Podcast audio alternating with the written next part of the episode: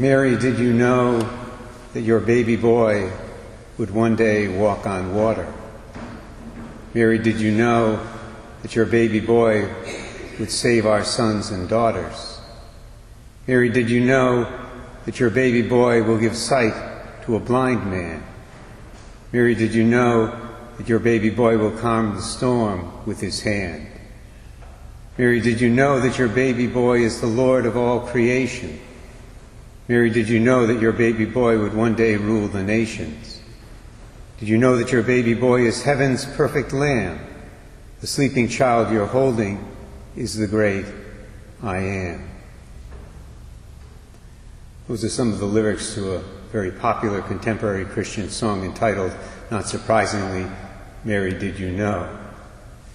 You can be thankful I didn't try to sing it for you this morning. I spared you that extra Lenten penance.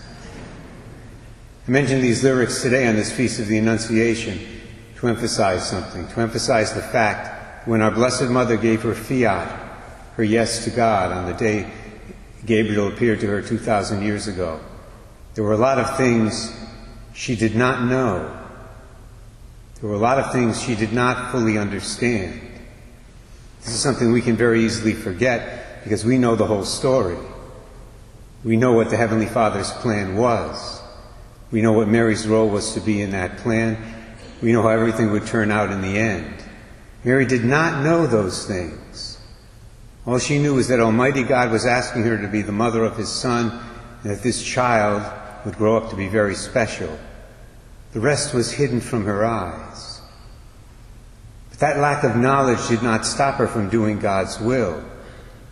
Even though she didn't fully understand the plan of the Lord at that point, she said, Yes, I'll do it this is what God wants, I'll do it. I want what He wants. If He wants me to be the vessel through which His Son comes into the world, then I'm going to say yes to the call.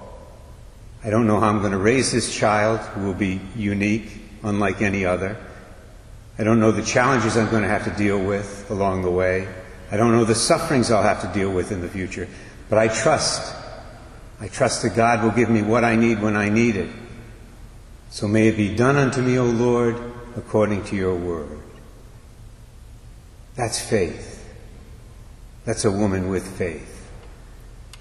To live in faith, my brothers and sisters, is to live like our Blessed Mother at the Annunciation. To live in faith is to do what we know God wants us to do now, even if we don't understand the repercussions of our obedience.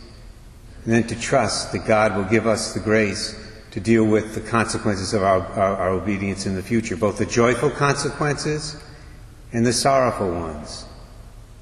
Mary's obedience, as we all know, brought her moments of great joy, the joy she had, for example, when Jesus was born.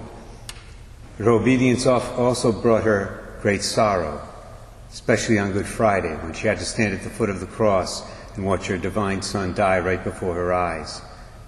Mothers, can you imagine that? With your child.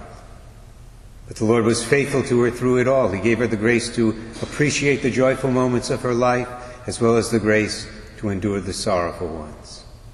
And the good news is the Lord will do the very same thing for us. If we say yes to His will in our lives, as Mary said yes to God's will in hers.